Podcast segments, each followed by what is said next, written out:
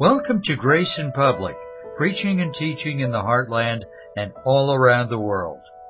Thank you for joining us today for our program. The message you're about to hear is about truth. It was actually preached in February of 1985, so some of the statistics that are listed there may seem a bit dated, but boy, the principles and even the trends that were addressed way back then in 85 you know, I think you'll find to be applicable today. So, the value of truth. In the 59th chapter of the book of Isaiah, we have something that happened to the nation of Israel, which is very often and very frequently happening in its own personal, practical way to God's people.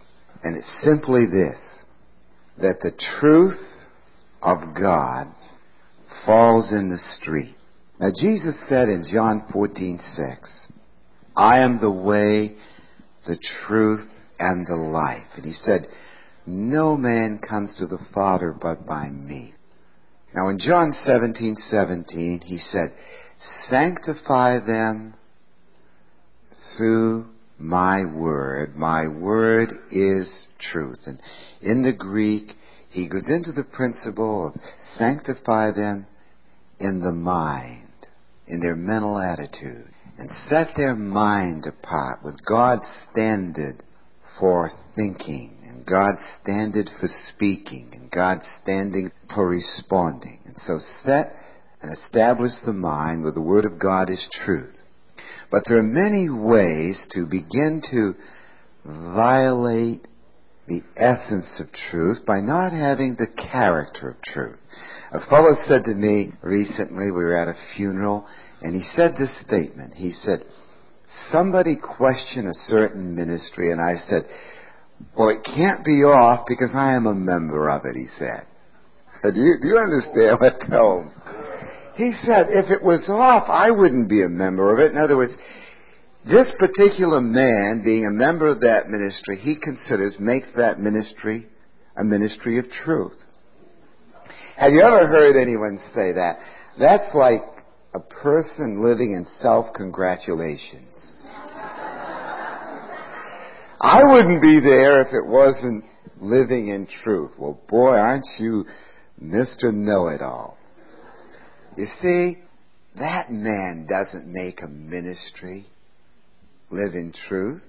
The ministry is either living in truth or not living in truth. As a matter of fact, a person can be wrong about something, but just because they're wrong about something, it doesn't mean they don't live in truth in other areas. And because they're wrong in something, you don't say that they don't have truth. They can still be right and somebody else wrong. Truth stands on the revelation of God in Jesus Christ through the scriptures, and truth is to be determined by its own substance and essence. Now, what makes truth fall down in the street in a practical way? And what are some of the indications that truth has fallen in the street? Well, the Word of God clearly teaches that when truth is freely understood and functioning in the believer that the mind is absolutely fixed upon truth. That the mind has had a fellowship with truth where they begin to totally be uh, come unwavering in their attitude about truth. When people's attention and hearts are not fixed on truth, you will see these following things take place. Now I want you to notice them. Number one, if truth clashes with personal desires, truth is sacrificed for personal interests. One of the greatest clashes of truth is when personal interests and personal desires set aside truth. And therefore, truth and its character cannot reveal the heart of God or the purpose of God in a given situation. Now, if a person could capitulate to truth, irrespective of its effect upon himself, I'll repeat that again. If a person could capitulate to truth, irrespective of its effect upon himself, then many problems in the Church of Jesus Christ would be solved and many personal difficulties would be totally taken care of. But when truth affects us, truth becomes awkward. I, I want you to think of it. We must inherit the authority of truth and let it make its own impact. And let truth stand for itself. And we must occupy, or occupy the place that truth occupies. Now, it is so easy to speak the truth out of the character of truth. What often happens when truth clashes with our personal interests, we compromise truth because of personal attachments. And the standard of God's divine word and the character of truth is forfeited because it doesn't harmonize with our particular needs or frame of reference. Now, probably one of the most needful things that God's people have is to come to the Word of God in the power of the Holy Spirit and to abandon personal interests when they clash with truth. The second thing that we've been mentioning this week, we want to say it briefly, is personal preferences make many people compromise with either the substance of truth objectively or the character of truth subjectively. Personal relationships, long-term so-called friendships make people take away from the fixed attitude of truth. Now, how often have young people been living in truth for the most part, and they get involved with a relationship and they think they fall in love with someone, and in that relationship, the one that they think that they are in love with has lower standards. And so they change their standard of truth to be accepted by the one with lower standards. You see, 5,000 teenagers committed suicide last year, and 500,000 teenagers attempted to do it. And here is, we heard today in the staff meeting, here are the humanistic contributors to the educational programs of America. Now, and the House and Senate's trying to repudiate it. One man in the House is fighting it and leading an army against it. They're saying that teenagers should have the right to decide how they're going to take their life if they want to do it. Humanism, which is a curse to truth.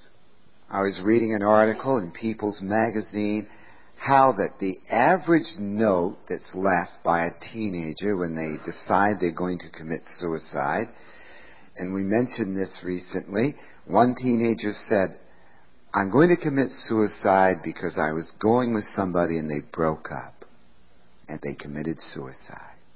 Another teenager said, I'm going to commit suicide because I found out that my father was having an affair. And another teenager said, I'm going to commit suicide because I didn't make the team. All very selfish reasons.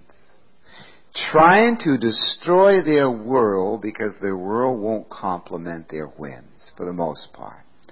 Secondly, a lack of training in the Word of God, perhaps to some degree, and a lack of investment of love in their lives with tender understanding also is included perhaps in some of the reasons.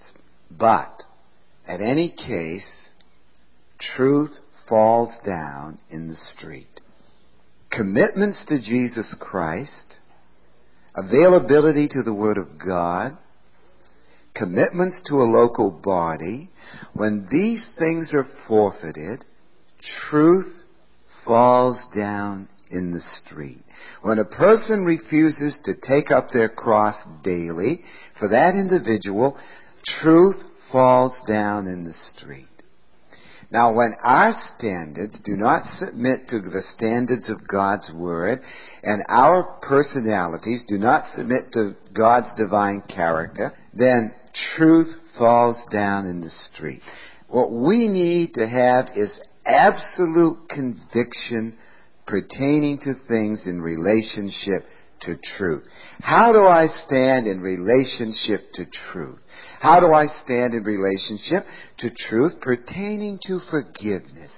God says that He's forgiven all my sins and forgotten them. How do I relate to that in my mind? How do I stand in relationship to truth in my attitude toward forgiving others? And how do I relate to my position of truth to God's Word? Now, I want you to follow with us carefully because we're going to spend just a few moments in exegeting this because I want you to see some very unique words. The 14th verse says, and judgment is turned away backward. Judgment here is in the Hebrew, it's mishpat, a masculine singular noun, and it means ordinance or statue. It's used here in terms of God's justice or just decisions between men and between God. And so judgment is turned away backward. There can never be any proper justice or any real understanding of true judgment if truth is fallen. There'll never be any reconciliation from the mind of God in a marriage if any part of truth is forfeited in relationship to marriage. There'll never be any stability or spiritual mobility. There'll never be any advance in grace and growing in the person of Jesus Christ if a misunderstanding of grace and love and the finished work is put aside and the individual isn't growing in the truth about Christ through grace. A person will never come out of a poor self-image. They'll never come out of their moods, their negative moods, and their reactionary mental attitudes. Grace must be realized. Truth must be experienced.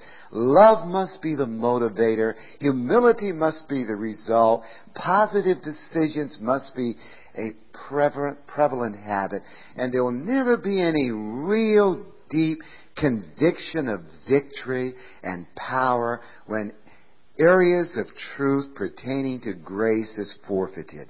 Now, he says here that justice standeth afar off. Now, justice is the masculine singular noun, and it means righteousness or integrity and it stands afar off, and it means the word stand, it's taken a place way away from where it should be. It's a qal present. It's amad in the Hebrew, and it means it's taken a place far from where it should be. In other words, righteousness, integrity, and God's justice isn't entering into a situation. Now, many executives, many pastors, many parents, and many fathers and husbands have tried to take the Word of God and teachers and sometimes conservative political leaders, and they have tried to take the Word of God and, and bring justice into a situation, righteousness, integrity, on the scales of God's balances. Only they couldn't do it and the reason was, is some part of truth fell down in the street because of personal preference, because truth became awkward to some people's circumstances, and because the character of truth perhaps was forfeited even if the letter of the truth was kept. Well, the Bible says that equity cannot enter. Truth stood afar away and equity could not enter. Here it means that the prophet of integrity could not enter. The prophet from God's integrity and the prophet from what truth is could not enter into the situation. Truth, faithfulness, fidelity is fallen, firmness, and it's fallen in the, in the street, qal present, it stumbled through people's weakness uh, or want of strength, and it fell down. And there was no justice in decisions, and their courts were unprincipled and corrupt. And the street here stands for open places. Now, what happens when truth falls in the street pertaining to businessmen? What happens when a businessman lets truth fall in the street? Well, people do not receive the equities of God's integrity, the results of a Christian walking in the light, and they do not have revealed the character of God, which is far more important than being successful in business. If you've got to be successful in business and have to forfeit divine integrity. The truth about God's character in dealing with business relationships and business deals, then something seriously is forfeited. And I believe that a Christian businessman will be held accountable at the bema seat of Christ. And thank God for the ones that are truthful and honest and faithful, that bring glory to God's kingdom and that create a capacity for people to want to know God because of the way a person handles and conducts himself in business. The reason that perhaps the angelic conflict has the observations that they do have is so often truth falls in the street in marriages. You see, truth with its substance and objectivity and character must be raised up. And I want to show you in a few minutes how we pick truth up, how we correct the areas that it's fallen down in the street with. When truth falls down in the street in a marital relationship, you don't have the equity of love. You don't have the justice of the finished work.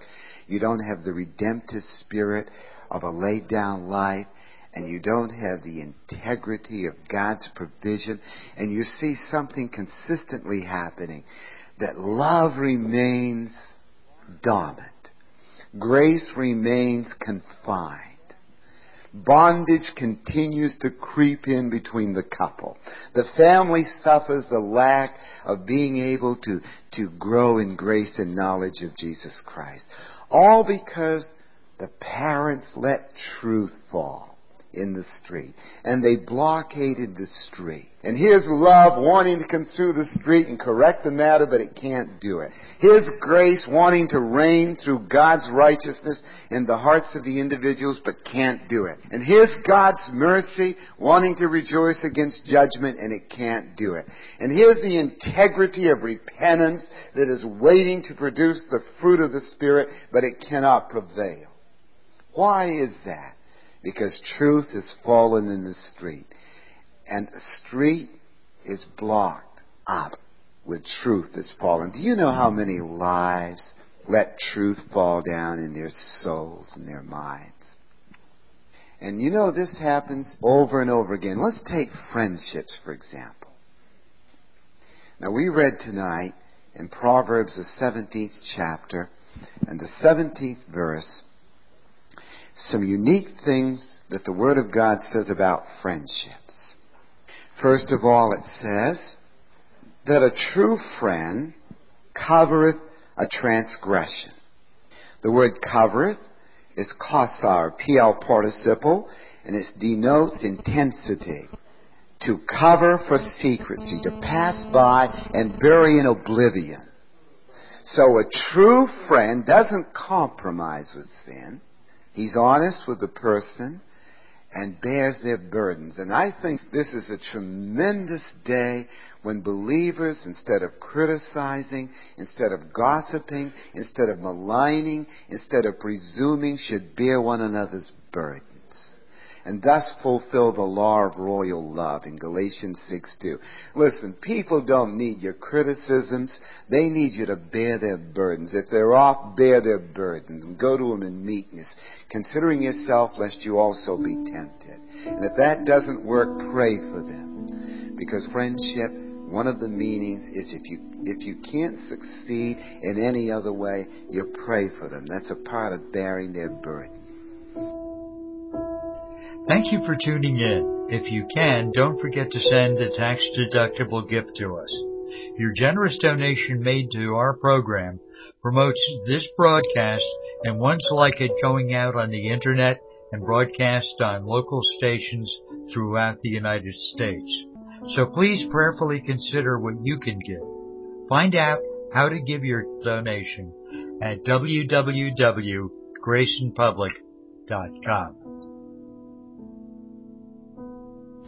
In John 8, starting in verse 31, then said Jesus to those Jews which believed on him, If you continue in my word, then are ye my disciples indeed, and ye shall know the truth, and the truth shall make you free.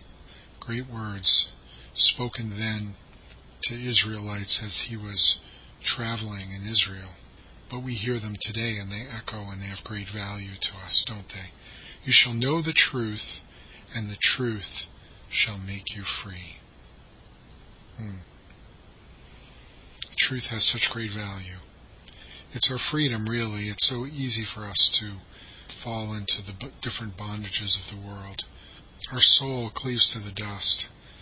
There are so many pitfalls intellectually, emotionally, that surround us today, that those pitfalls would, in a sense, put us into bondage of incorrect thinking, incorrect thinking about ourselves, incorrect thinking about each other, about the world, about God, about our future, about our past.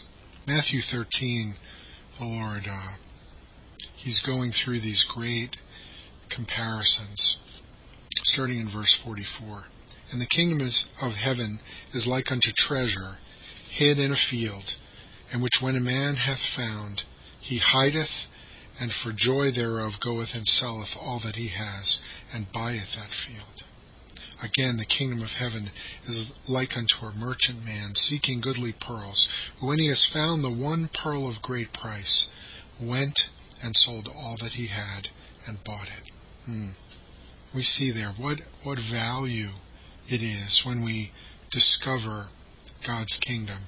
And it's really through scriptural truth, it's through heavenly perspective imparted to us that we engage this kingdom, that we participate in the kingdom, that we abide in the kingdom.